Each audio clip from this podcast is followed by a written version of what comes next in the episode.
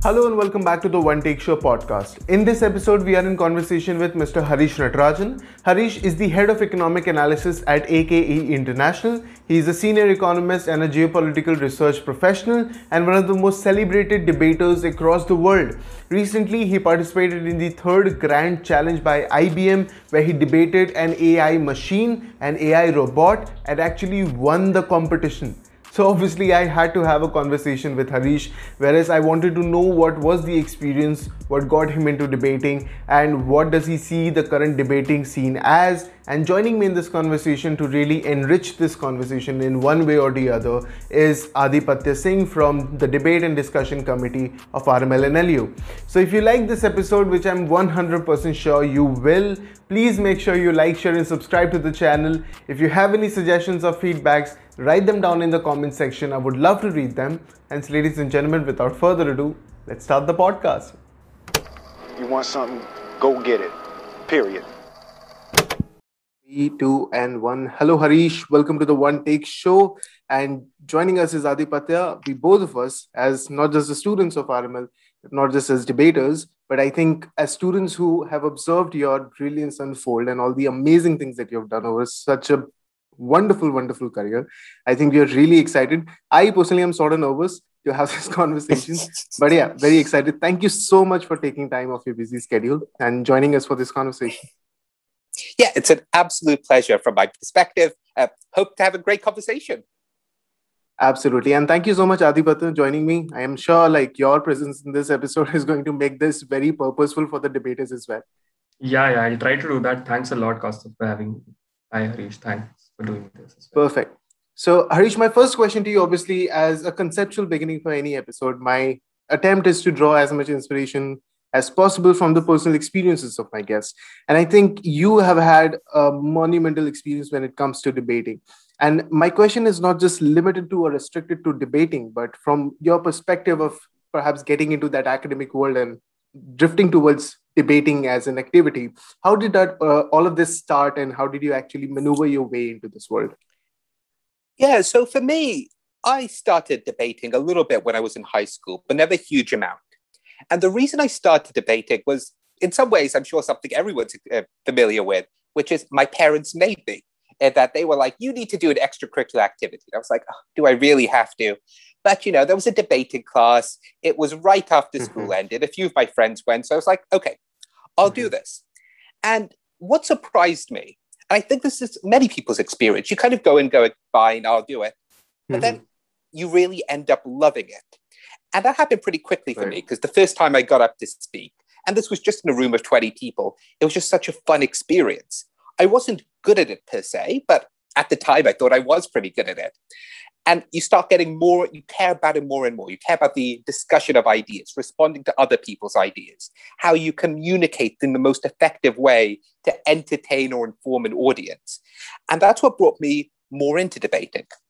But the difficulty for me, and I guess this makes me different than many other debaters, is when I moved to my undergrad, I actually didn't do much debating at all. These were three years at Oxford where enjoyed the idea of debating, but I wasn't particularly good at it. I didn't feel the need to put the time in. There were other things I found interesting. And it was only when I started my postgraduate degree and had a few friends again who were debating that I started getting back into it. And what happened to me is I, I then progressed very quickly. That I had done those years at school, had been okay, been at Oxford, done okay-ish, but really wasn't getting better. It was the first time I started putting effort in and it became a major part of what I was doing at university as a master's student. I had far more time than I did as an undergrad. It just brought me further and further in. And then just the thrill of I'm seeing myself get better.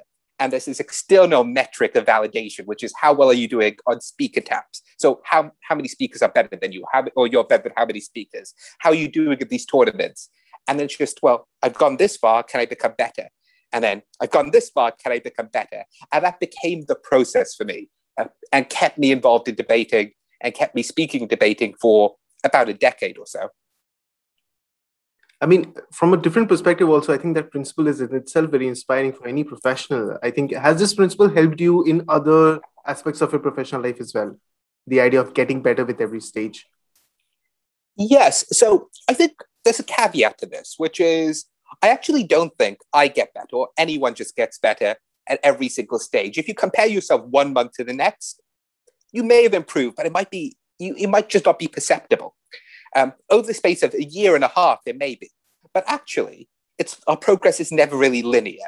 It's that we can be pretty mediocre, not really improving, or we could be good and not really improve, and then something clicks, or we realize something we didn't before, something someone told us which didn't really make sense, now makes sense, and you improve a great amount.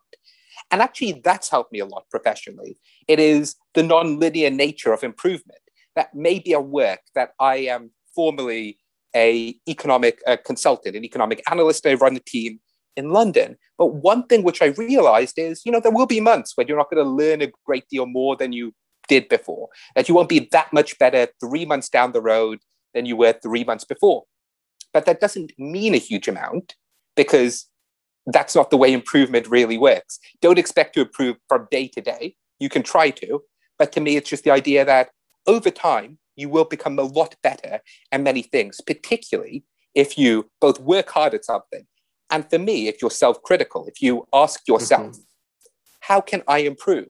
Because I think in some ways, we're not necessarily our best teachers, but we're definitely the best people at being able to keep ourselves honest because we're the ones right. who put the most effort into us in almost any single mm-hmm. environment we're going to be in. So it's always for me asking whether you win, whether you lose, whether you did something well, how would I do it better the next time? And if other mm-hmm. people are also giving you feedback, that can certainly help as well. Right, perfect. And I think uh, before we started having this uh, conversation recorded, uh, I and Adipati were talking about something very interesting your IBM AI debate and this entire wonderful, wonderful scenario that took place. We decided to sort of introduce that into the conversation, give a context to our viewers, but then we found ourselves limited not just with the skills information, but also with the capability of even talking about it. So when we when we have such an such a monumental event that is covered by media at such a large scale, it's circulated, it's talked about, it becomes sort of a limelight and is also something that I was very excited to talk to you about. Mm. What was this in, entire experience like for you, and what exactly, how did it unfold in your perspective? Yes, I mean, quite a lot to say about it, actually. There's so many different angles to take this in. One thing I'll just say to begin with, which is for all the years I've done debating, it's without a doubt the most high profile debate I've ever done. Um, it's not the achievement I'm most proud about, but I do think it is in some ways one of the most interesting things which I've been involved in, just because of what it seems to signify. And to me, what was the most interesting part of it to me was how the event and the pageantry around it was so different than my actual experience when I'm on stage. And what I mean by that is this was two and a bit years ago. So flown to San Francisco, go to this auditorium, and there's maybe a thousand different computers, and you get on stage and there's about 15 different computers and a bunch of IBM technicians typing away, uh, giant screens behind you. And then there is Project Debater, which is in, in form a monolith. It is a like 2001, this giant slab, which is like nothing I've ever seen before. It's probably like seven foot tall. You're taking photos with it. And everything about that event, with the cameras pointing, with the number of people in the audience, with the environment of it was so alien from any other debate I'd ever done. But then there's that moment when you're brought, you're brought backstage and I'm given the motion. And then everything just seems like a normal debate to me, which is about a minute of going, what's this debate about? What do I need to say? And actually, the next 15 minutes was just thinking as I would for any normal debate. And you get up on stage and you hear the first few lines from IBM's Project Debater, which are distinctly not human. Uh, it's something like, Welcome to the future. But then you just hear arguments. And then I'm just thinking, how do I respond to those arguments? So the second I'm actually in the debate or in the preparation for the debate, which I've done thousands of times before, and actually in the debate, which I've done maybe thousands of times before as well, the oddity of the experience vanished. And to me, when I reflect on that, that was quite interesting because this is such an alien experience that AI yeah. debating is just so weird mm-hmm. that when you're there, when you're actually doing it, it isn't that different. And that I think right. may or may not be a general comment we can make about how we work with AI, but I think we often mm-hmm. get very used to what we're doing. Right, right. And uh, just a tad bit of a follow up here. Do you think that this thing uh, of AI debating and sort of developing this culture where we actually acknowledge the fact that this idea of cognitive uh, sort of engagement with AI, will this become a norm? Something that perhaps academics or the universities will pick up or the debating societies will pick up in the future? Mm. So I guess there's two parts of this, which is maybe just to start being a bit cynical, which is project deba- a debating machine per se it's not a particularly profitable venture. There's clearly people interested in it, but it really isn't the future of IBM there. What is really powerful though is what Project Debate is able to do is it has 400 million articles 10 billion sentences. I don't know how many lifetimes it would take to read 400 million articles. And certainly, even if you did, you wouldn't remember it all. And it's able to process that and turn that into an argument. Now, if you think about the implications of that, it can fit into almost anywhere where humans need to make decisions in something contentious, which is you have a corpus of information, work out what is relevant, present one side, present another side. And that can be useful in academia, it could be useful in medicine, it could be useful in the boardroom.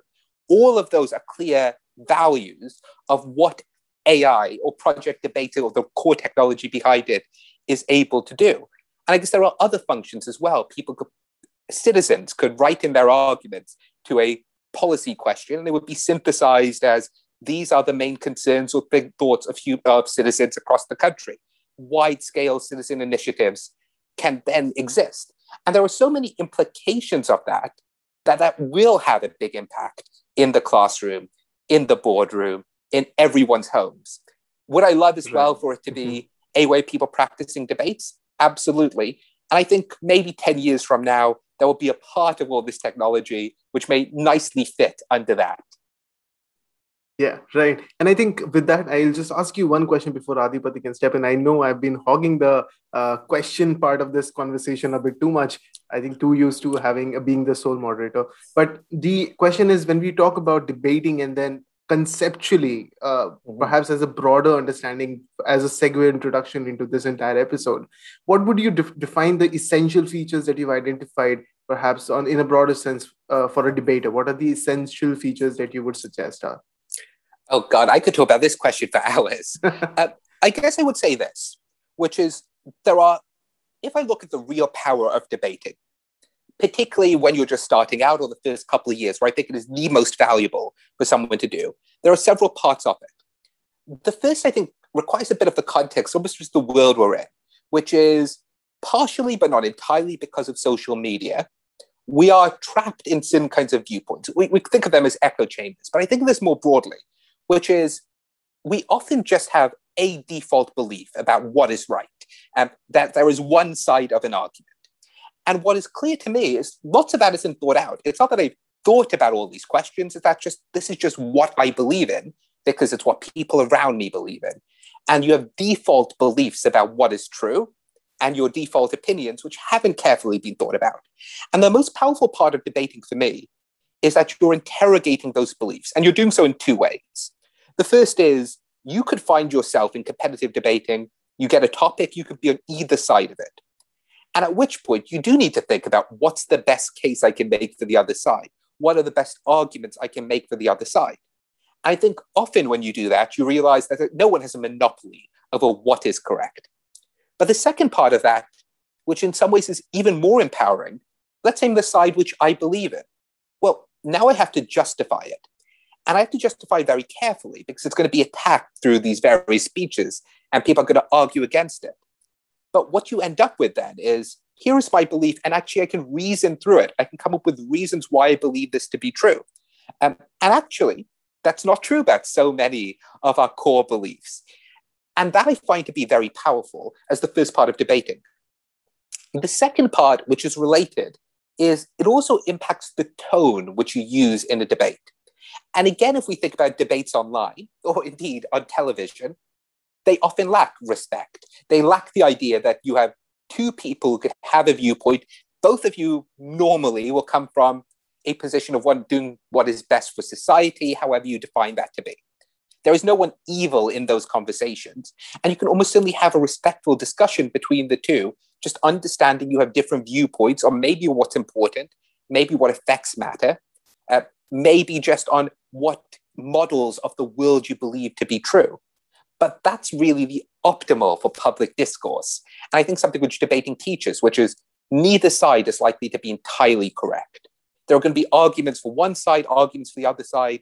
And just because you take a different side than me, that doesn't mean that you're immoral. It just means for whatever reason, we disagree. Right. Mm-hmm. And that I find to be some of the things which debating teaches you to do. Now, beyond that, there are obviously skills you need, like how quickly can are you able to construct an argument? Can you think logically step by step? How do you present it as clearly as you can to an audience which is, for better or for worse, partially listening, partially not? But that's that's the other element of debating. But to me, the biggest thing you get out of it is the ability to think about both sides, logically construct both sides, strengthen or weaken your opinions as a result, but you're better able to argue them and realize that people who disagree with you might have very valid views. And it's mm-hmm. not because they're immoral, it just might be that they have different opinions on certain things. Right. Wonderful. Wonderful. Thank you so much for that answer. I was I was very surprised because this is something that is genuinely lacking when we talk about the public discourse. Now with apps like Clubhouse and all of that, this is definitely something that is missing out. Um, I think with this, Adhipatya has an interesting question that he wanted to ask you. Yep. Uh, okay. So these are specifically my questions as a debater. So I always had these questions in mind. I wanted, if you, then it's great. But other than that, individuals that are at the helm of the activity or have been at the helm of the activity at some point in time to ask them these questions. So, firstly, and this is something that I have experienced in general, is that students from the uh, school's debating circuit are continuing to dominate the university debating space in general. Oh. So, do you think that they they have an unbeatable edge? Do you think this edge can be equalized at any point in time? If yes, then how? Okay, that, that's, that's a very interesting question. Let, let's just start with what I think is the obvious first truth about that, which is if you've been on the school's debating circuit, what that likely means is you have two extra years of debating before you get into university. And in no world is that a disadvantage, in that you have done more of the activity, you've honed your skills, you've seen more debates. That's a positive uh, for you if you're coming out of school. I would add to that that depending on who you're talking about, where you're talking about, some of these people will have had great training before. They will have had coaches who are helping them refine that process constantly. So the first part of this is you will enter as a, if you have a school's background as someone who is more experienced and certainly has an advantage. Now, the question, of course, is is that un, is that unbeatable? And I think the answer is clearly not.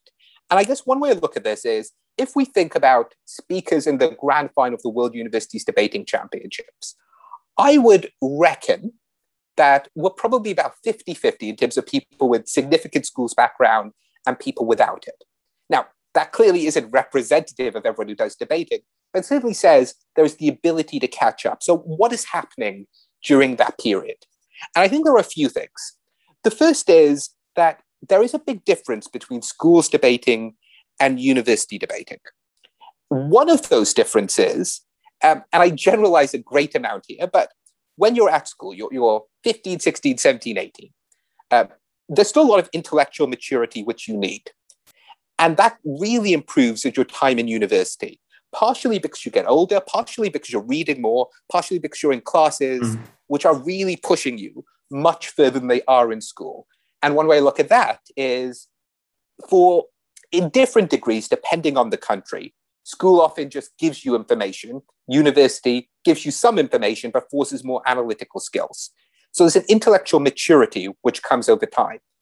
And partially, what I think lots of debaters who haven't got a lot of schools experience use is that intellectual gain, which is mm. you're going to be less refined to begin with. That's true. You are going to have less experience to begin with. Also true. But it's worth remembering that, yeah, some of these schools debaters are really, really smart at school, but you can be as smart as them. Uh, and you're going to be becoming better over time. People mature at different intellectual levels as well, and at different times as well. And that could be the first way of trying to overcome it, which is just realize yes, you have a disadvantage, but everyone has a disadvantage compared to someone five years older in probably one of the most important dimensions, which is your intellectual ability to grasp the activity. The second thing I would say is schools debating, for better or worse, has some styles, which is there's a way you're meant to talk. And we could think of this as more refined. But for me, there really isn't an optimal style of debating, that we all have different ways of speaking and effective for us. Um, if I try to copy someone who was very effective, who was very successful when I started university, I would have been terrible. And indeed, I don't say that hypothetically. When I tried to do that, it was terrible. Um, I can only speak like me, and you can only really speak effectively like you. And I think one of the things which schools debaters sometimes suffer from is they've been told a model of how to do things. And even when you're coach, you're almost pushed into a model. It's very rare that a coach goes, discover it for yourself. Here are some guidelines, work it out for yourself. Well, at university, you probably don't have that level of coaching, but it's not necessarily a drawback. It does allow you to discover things yourself. And I guess the final part of this is two years, three years of a school debater prepping, definitely useful. And you do need to do some catch up for that. And in reality, that's going to be three things. It's going to be are you willing to put in the time and the effort to go to debating tournaments? And hopefully the answer is yes, uh, particularly when they're online. So I think the barriers become much, much lower. Uh, second, are you willing to listen to feedback from judges? Um, see what they thought which was good, see what they thought which wasn't good. And thirdly, are you willing to be critical of yourself and work out how you need to improve with the feedback from judges helping, but also about what was I, what wasn't I good at? What would I change next time? What do I need to read more about? And actually, those two years when you're younger mean a lot less than probably six months when you're older, because you can get so much more information. It makes so much more sense. So I guess my answer to this would be you are disadvantaged if generally speaking, if a intelligent person who hasn't got any schools debating puts in exactly the same amount of effort as someone who's got five years of schools training, you are going to be at a perpetual disadvantage. That's not really the real world. If you're willing to put in the effort, yes, you start off behind, but particularly given how people mature over time, lots of people can improve very rapidly and catch up with that gap. Right. Exactly. Uh, okay, so not exactly a follow up, but uh, idea that comes out of it is that you would realize that how competitive the sport becomes after some point in time. Because like you all the time you want to win you want to be like at the top of the speaker tabs at least. So what then happens is that because it's so competitive it becomes unpleasant at times. For example recently there were tensions with the 2023 wdc pick and it took sort of a not pleasant turn online as well. Mm. What do you think can be done to like keep these episodes out? How we as a debating uh, society or like as a debating space should look at it so that these things don't get unpleasant enough? Yeah, in some ways, this is a very difficult question to ask, um, to ask and to answer, which is almost just to to start with what I think the big problem here is, or at least a statement of reality, which is everyone wants to win. Everyone wants to be better than how they were doing before. And only a handful of people can do better than they were before, particularly the top end, where you're trying to win. Two people will win a BP tournament, three people will win an Asians tournament. There really aren't that many opportunities. And it is going to be competitive because this is something that everyone who does well to different degrees put a lot of time in, a lot of themselves into and cares a great deal about. If you didn't, why are you spending all your weekends involved in debating? And a natural part of that, just like in any sport, is going to be competition. It is that we are going to be competitive and we are going to care a great deal. And I don't think you can move away from that. And that the reality is that is going to create some degree of at, some at some degree of unpleasantness. Now, what exactly that means can change from case to case. It could just be you don't like the very competitive environment. It could be that people aren't helping each other. It could be that they're actively harm, harmful to each other. It's a pretty wide spectrum, but you'll see at least some of that at almost any major tournament. Now, how do you combat that? And I think to begin with, I don't think you can entirely combat that. I think that part of it is just going to be natural within the activity. And but once you step away from debating, it just seems so ridiculous that it, how did that mean so much to me? Why was I that awful to, the, to these people? And it would be nice to say you can just get perspective. Um, you should just think about this as one of the other things you do, and, and we should, but we don't. Um, so that never quite works in the way we want it to. We can try and go. This is one of ten things which I do. Um, yes, it's important to me now, but it isn't necessarily that important. But that doesn't really work as a strategy. I think to me, potentially the best way of trying to minimize the consequences of the competitive mentality, given you can't really get rid of the competitive mentality, is to think from your own perspective what am I trying to get out of this? And part of it is going to be right up until you're doing those last tournaments, it's about me becoming better. And me becoming better isn't inconsistent with you becoming better. And indeed, listening to you, seeing what you did well and what you did badly, talking to you nicely, being friends. And this sounds so utilitarian when it comes to the purpose of friends, but obviously it's an element of it, not all of it, does give you ways of becoming better. Being nice to people is a way of helping yourself become better at this activity.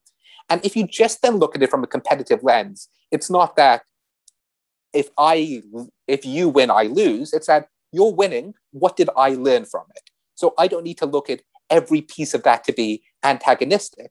It's all an opportunity for me to improve as well. And then, of course, when you actually speak to people, when you talk to them, when you spend time with them, they are normally very nice people. And you are actually can easily become friends with them. But that to me is probably the mentality aspect which we can deal with. On an institutional level, I think there's very little people can do institutionally. We love the idea that, you know, we could be nice to each other. Let's have all these equity announcements and they work at the edges. They're not going to work for marshaling everyday behavior and attitudes. So I think yeah. it's just partially that people need to have the right attitude.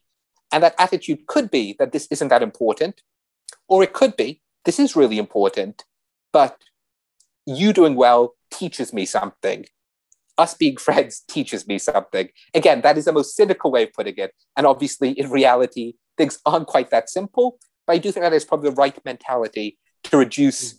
the feeling of toxic toxicity which comes as a result. Right, right. I think this is one of the best uh, possible segments where we understand naturally how it comes to the professionals. And uh, with that, I think it's really important that I ask you a very naive question. And I understand that it's quite difficult to sum everything up about debating in just one episode. It takes uh, perhaps a lot of practice, and more than that, a study that will definitely range more than just one episode. But from your very rich experience, and when I talk about your experience, there are a lot of things that must have contributed in you becoming one of the best debaters right now. And uh, with that, was there any altering moment, perhaps in the preparation strategy or something that you discovered, or if you if I if you were to compile a list of suggestions, perhaps in five six things that you could suggest the debaters, that these are the things that have changed my way how I prepare, how I use my preparation time, how I go about case construction, or perhaps think about the rebuttals or anything else. What would those five six things be? I'll start with a brief story uh, before I did my first World Championships, which is I just started my master's degree at Cambridge. And I'd been lucky enough to be selected as part of Cambridge C on the Cambridge World Squad. Um, and my partner and I, Richard Lau, went to several tournaments. So we went to, I think, five different tournaments before the World Championships. And we reached the elimination rounds of one of them. The other four we bombed at to different degrees. We definitely didn't do well at any of them. Now, two weeks before the World Championships is the Birmingham IV, which isn't a huge IV, but it's a mid-sized IV uh, competition within the UK. And I think we finished about midway down the team tab and midway, and both of us midway down the speaker tab. So there's many speakers above us there were below us. And this was certainly a very difficult experience for me because I was kind of good, but just wasn't doing well. And, and a friend of mine told me at the time, uh, we were sitting in Cambridge, he said, Look, it's that every time you're in a room, you're trying to prove that you're smarter than everyone else in it. But that's not how you win debates. You win debates because you are thinking about the issues and what you need to do to win that debate. And that to me was a bit of a re- revelation, which is I don't need to say smart things necessarily. I just need to ask myself, what do I need to prove to win this debate? What is the purpose of each argument I'm making?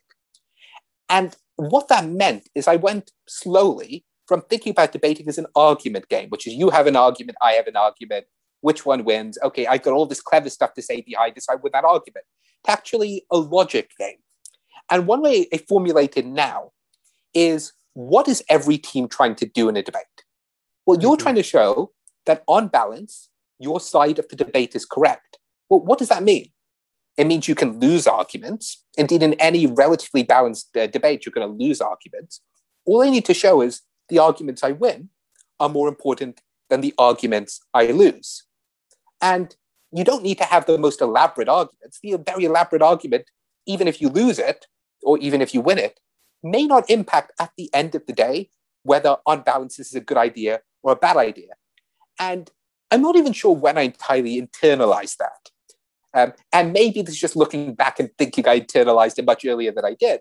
But from the Birmingham IV to three weeks later at Cork Worlds, which would be 2008, 2009, we went from being middle of the tab at Cork Worlds to breaking third, or being the third best team after the elimination rounds at the World Championships. And from being the 35th best speaker at the Birmingham IV for, I would say, 10th, and my partner was, I think, the 12th best speaker at the World Championships. I think it was the biggest change which happened to me, which is understanding it's not about just having the most intellectually sophisticated and interesting arguments you can make. It is thinking about debates of, on balance, what do I actually need to prove? So right. for me, that's the first and biggest lesson. The second is something which I think I've come to more naturally over time. And I would have probably disavowed for years, even though I probably didn't quite act this way, which is the importance of style. And I just want to be very clear what I mean by this, because I think it is a contentious issue. Uh, let's realize, irrespective of what audience we're speaking in front of, on a debating perspective, on a presentation perspective, any perspective, there is only a limit to how much anyone is going to listen and take in to what you're saying. You would hope from when it's a competitive debate, there is going to be more of it because that's the role of the judge and they're used to it. But let's not let's let's not pretend any judge is going to get 100% of what I say. And 100% of what I say is even going to be easily understood by a judge. You'll be talking too fast. You'll be slurring your words. You won't be explaining the concept as clearly to someone else as it is in your head. And what has struck me over time is the most powerful tool you can have is thinking about things as clearly as you can, which is how would I present this idea in a way that almost anyone could understand me? And that's mainly about your choice of language, which is how can you make it so obvious what you are saying that no one even partially listening can miss it? And it's partially when are you changing your tone? When are you trying to emphasize a certain section of your speech over another section of your speech. And that is actually really powerful if you just think about the psychology of judges and something which we underplay. And I understand why we underplay because debating is primarily a logic and argument game. But in the end, the other element of it is this is in spoken form, not written form. And there are impacts that has, which includes that we have to think about how we say something for people to understand what we're saying. And a follow on from that is it's not just how we say to make sure they understand it, but it's how much of an effect they think it has. So, to give a straightforward example, if you think about any policy, and one team can say, this policy is bad because it will lead to a degradation of infrastructure. Okay. Um, alternatively, this policy leads to overcrowded schools where people are less likely to go because they're not going to learn anything. It is when you have hospitals which don't have essential supplies and people are dying on the streets. It's when it's going to take you five hours to get from your home to work. Now, those things are logically the exact same, but they're not actually the exact same when you think about what it seems to mean. And those are the two elements of style, which I think I've come to as really very valuable or probably underplayed in the way we would have thought about debating beforehand. The final thing I would say, um, which I, had a big impact on me, was active reading, which is lots of debaters read, but what do you do with that reading? And the way I like thinking about it is there are models of the way the world works. Well, now I'm reading a little bit. How does it fit within my model? If it doesn't fit within my model, what's wrong about the way I'm thinking about the world for this piece of information? And what I think you end up with is I'm constantly reading with the idea not of just a story about how something worked in one case, but what can that tell me more generally about how the world works, a macro phenomenon or micro phenomenon? What don't I understand about it? What are they trying to tell me? What do I need to change about the models which I currently have? And to me, that's more active reading, which is not reading for facts and information. You definitely want that as well, but it's reading to undercover more general rules about how the world is working on a micro or macro level. Yeah, wonderful. Adi. Yep. Uh, so uh, just a segue. So missing missing the breaks uh, are a very unpleasant experience. But if you're given a choice to miss a break on speaks or missing a break on points, what would you choose? Because. Oh wow. um, I mean, I, I don't have strong preferences there at all. But I guess this is the one way we look at it, which is it really depends about what happened before. Which is, do I think that I have done relatively well this tournament and become unlucky? Or do I think that I have done badly at this tournament and haven't been unlucky, but I just didn't deserve to break? And neither one of those metrics is perfect on that side. The closer one is probably uh, speaks. Now, speaks are mu- probably more random. Uh, indeed, they are definitely more random than team points. But if you're constantly doing well on speaks, it probably says that you've been speaking pretty well, but then you lost a round. Maybe that's a close round. Or you weren't quite at your best in this in round, but that's fine as well. Because, uh, but other teams might have been slightly better. I'm more happy with that kind of conclusion. Now, I don't like the framing of the question because I don't think that is quite proxy by the idea of speaks or team points. Um, but to the degree it is, it would be that when you don't break on speaks, uh, is that that you were just lucky, that you were in relatively easy rounds, you weren't speaking very well, or you were in rounds where other teams spoke badly, therefore you got the team points.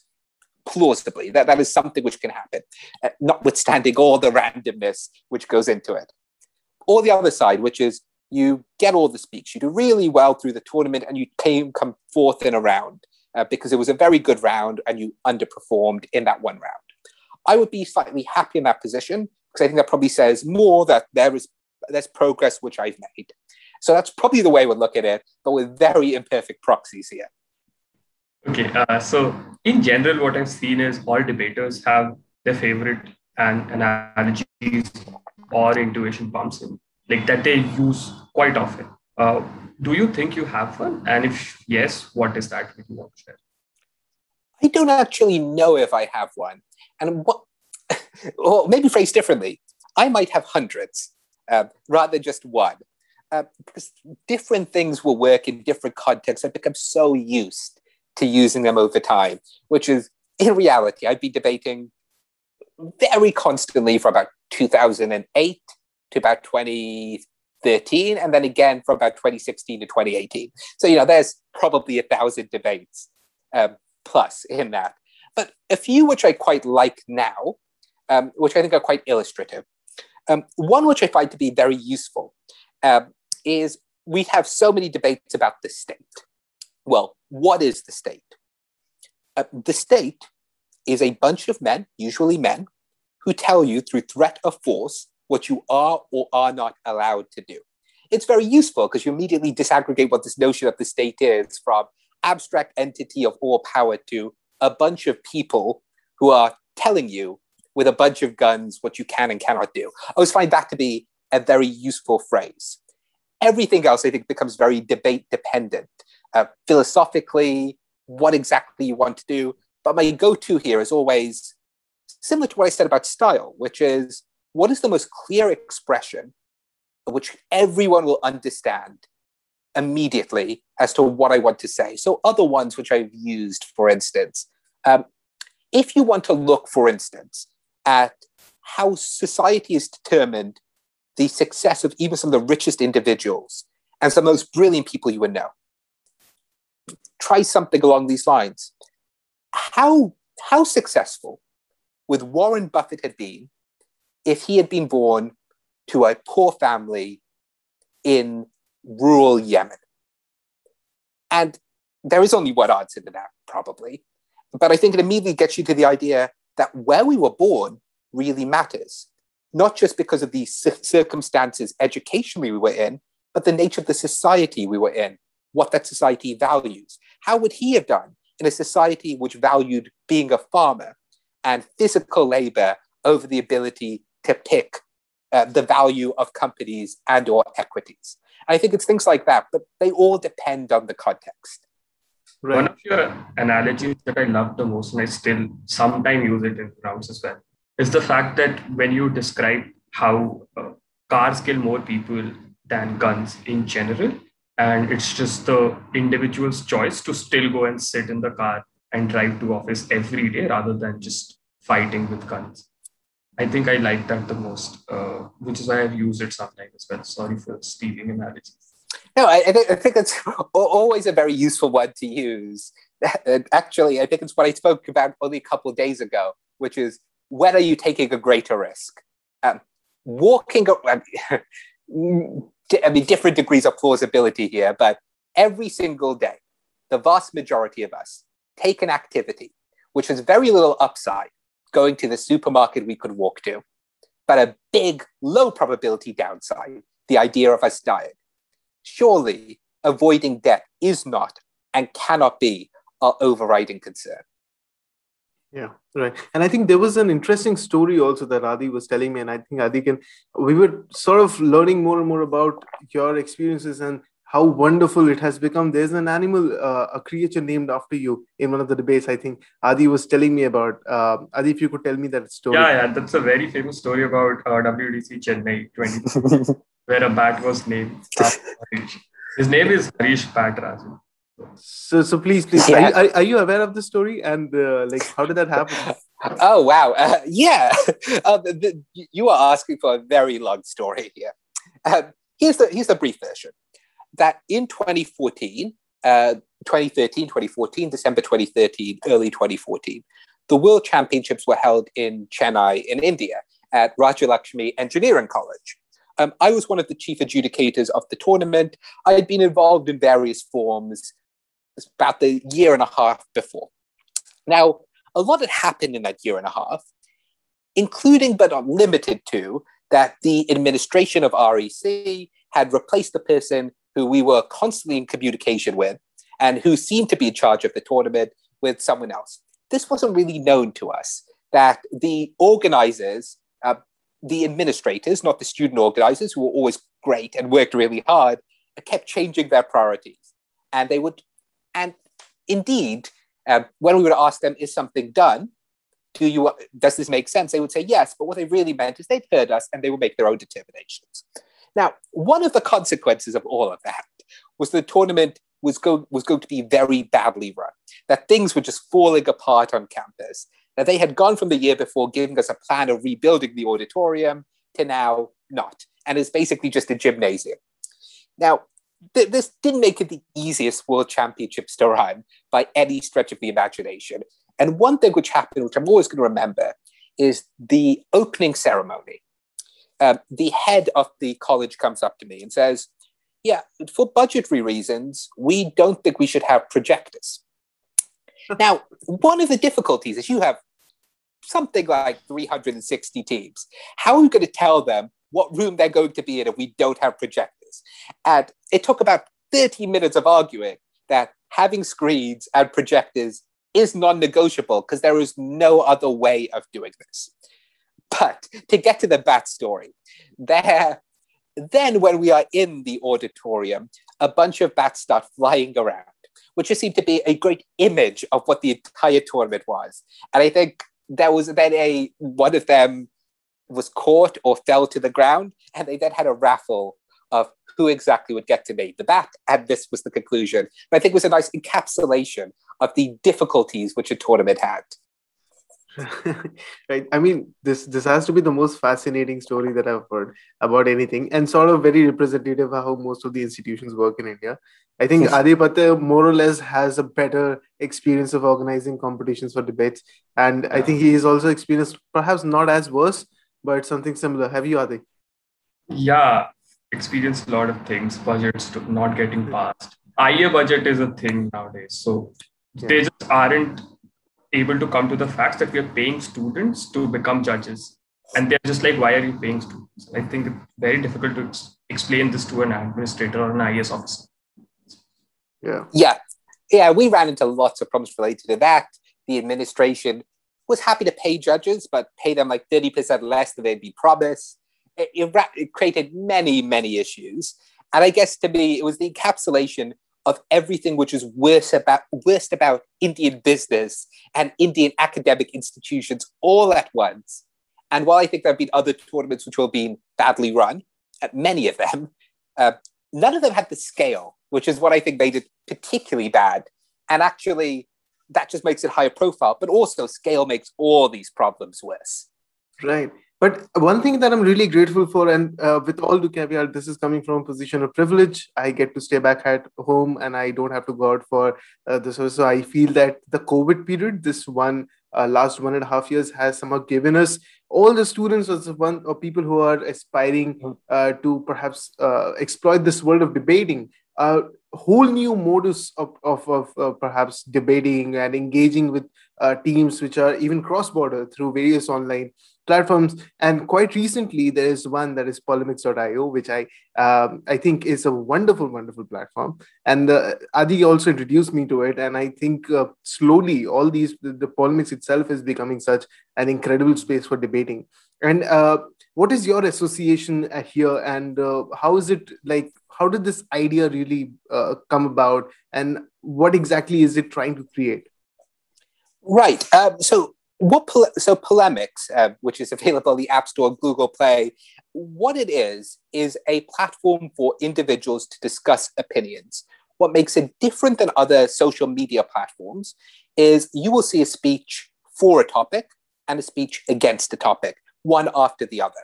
And the first thing this is trying to break down is the idea that we only really see one side or when we see the other side it's a caricature rather than a real representation of what people think. And I guess part of our belief is what, what many people want is to see lots of different sides of an argument all in one place. But where does anyone actually go to do that? Um, and that's not even a hypothetical question. It's like literally, where do you go to do that? Um, that's not true about most of the mainstream media. Um, it's not true about the news media, where you will have panel discussions, but how many of them are actually careful and respectful? So that's the first part of it. The second part of it is how to create respectful discussion online.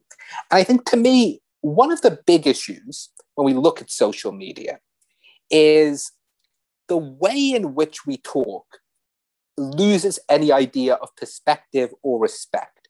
And I think the two reasons for this write a offensive or pithy comment on Facebook, how many likes will you get? Write four paragraphs which are carefully reasoned, how many likes you will, will you get? On average, the first one does so much better than the second. So how do you create an idea of respect? Well, our bet here was that what people are going to be, what their content's going to be prioritized on is how many people you who find your argument convincing and how many people who aren't convinced but think you have a point or think you've made the argument well, which is just a different kind of feedback mechanism, which is an attempt to get this content prioritized involves you doing something different than you would otherwise. And the third part of the format is it's short. And this is a drawback. The speeches are 30 seconds in length, which is you cannot do things in a lot of detail in 30 seconds. For better or for worse, that is actually, particularly the age we're in right now, what most people's attention span probably is. Not many people are going to listen for longer than 30 seconds. So you have to be able to play into that. I think the reality is, if you're a politician nowadays, you need to be able to get your argument across and convince someone in 30 seconds because we don't have a great deal of time beyond that. But hopefully, all that serves as a gateway for people want to read more about this person and their opinions, um, a gateway for them to both find out what they care about and maybe you care about it enough to read more about it. And all that is part of the architecture of Polemix. My role in it's been twofold, which is Polemix is backed by some very powerful people, which includes the global head of the New York Times, Steve Dunbar Johnson, um, and uh, President Macron of France's former chief advisor, so Ismaël Emelien, both of whom I think have very similar vision, but from slightly different directions, which is Ishmael will say that look at Europe now, that we need people to foster seeing all sides of debate. We don't think that many of them will change their mind, but just the humanization of all elements of it matters so much. It's that moderation and sympathy and empathy for the other side of a political debate that we've lost. And Stephen will say, look, we're so trapped in our echo chambers, we need to be able to see more high quality views, particularly from young people of both sides. So I sit on the board with them and several other people. My role here is just to think about it from a debating side. Is this providing enough of a forum for discussion? At what point do we think that we are straying too much from actually allowing people to have high quality debate given the limitations of time? So I'm advising on that side on what we think optimal content is going to be, how we get people to respond um, in a respectful way. And I think over time, we're now two and a half months into the launch of the platform, um, how some of those problems exist as we scale them up more and more. But it's been a really interesting part of what I've been doing over the last few months and probably hopefully for quite a while to come, particularly as we get more and more really interesting mm-hmm. figures who are on the app. We've already had the president of Human Rights Watch, some academics, um, and this seems to be continuing. So we have a lot of hope that it can at least have some good in the space of internet discussion in debating, but also outside of debating as well. Right. And this is absolutely revolutionary, especially how you described it. The traditional forms of debate that we all are familiar with, perhaps maybe Facebook, Twitter, or anywhere else for that matter, is not a debate by any stretch of imagination. Is not a debate. It's uh, usually a berating sense of comedy that's just happening and which wiser of the people choose to enjoy instead of participate. So I think this is one of the most interesting platforms that I've um, generally, I think all the viewers of this podcast, uh, the link to the same is in the description. So everyone, please do check it out. Before we uh, really conclude this conversation and I press uh, the stop record button, there is something that I think is very exciting for everyone who's watching this episode. So, yeah, over to you, Harish. Yeah, so for Polemix is still invite only before we start growing more, but I would love you all to be joining the app. Tell us what you think. And to do so, you need an invitation code, which mm-hmm. you can use HN007.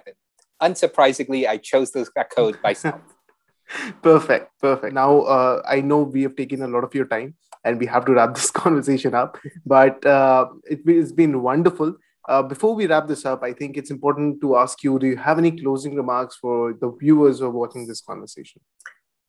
There's always a lot to say. What i'll say is this. Um, i hope more and more of you uh, get involved in debating. I think there's just so much power you can get from it. Um, and we're at a unique period, which hopefully will last at least in some form, where debating is more accessible than ever has been before. But the biggest takeaway from all that time you can spend debating isn't about this narrow activity. It isn't just about competitive success. It is realizing how powerful it can be when you look at it the right way. When I think about myself, the skills I learned from debating aren't just about debating. It's how I give a presentation.